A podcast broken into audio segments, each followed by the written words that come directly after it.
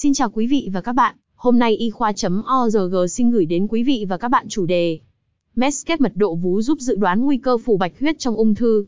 Nghiên cứu mới đã xác định rằng, mật độ vú trên nhu ảnh của bệnh nhân ung thư vú, sau phẫu thuật bóc tách hạch bạch huyết ở nách có liên quan đến nguy cơ phát triển phủ bạch huyết.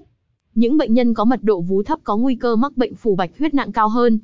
Phù bạch huyết là một biến chứng phẫu thuật thường xảy ra sau phẫu thuật bóc tách hạch bạch huyết, ở nách ở khoảng 20% bệnh nhân ung thư vú.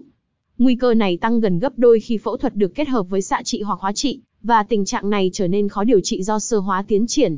Nghiên cứu đã sử dụng dữ liệu từ 373 phụ nữ với độ tuổi trung bình là 52,3, đã được chẩn đoán ung thư vú lần đầu và hoàn thành đợt điều trị.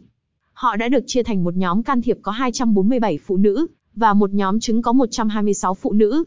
Kết quả cho thấy rằng tuổi, chỉ số khối cơ thể gọi tắt là BMI, và mật độ vú trên nhũ ảnh độc lập liên quan đến phát triển phù bạch huyết, cũng như số lượng các hạch bạch huyết bệnh lý và việc bóc tách hạch bạch huyết ở nách.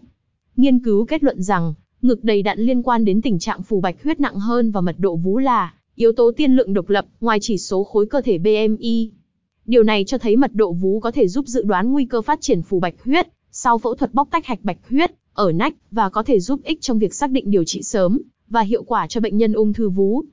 Cảm ơn quý vị và các bạn đã quan tâm theo dõi. Hãy bấm nút thích, theo dõi và đăng ký kênh để cập nhật các thông tin y khoa chính xác và mới nhất nhé.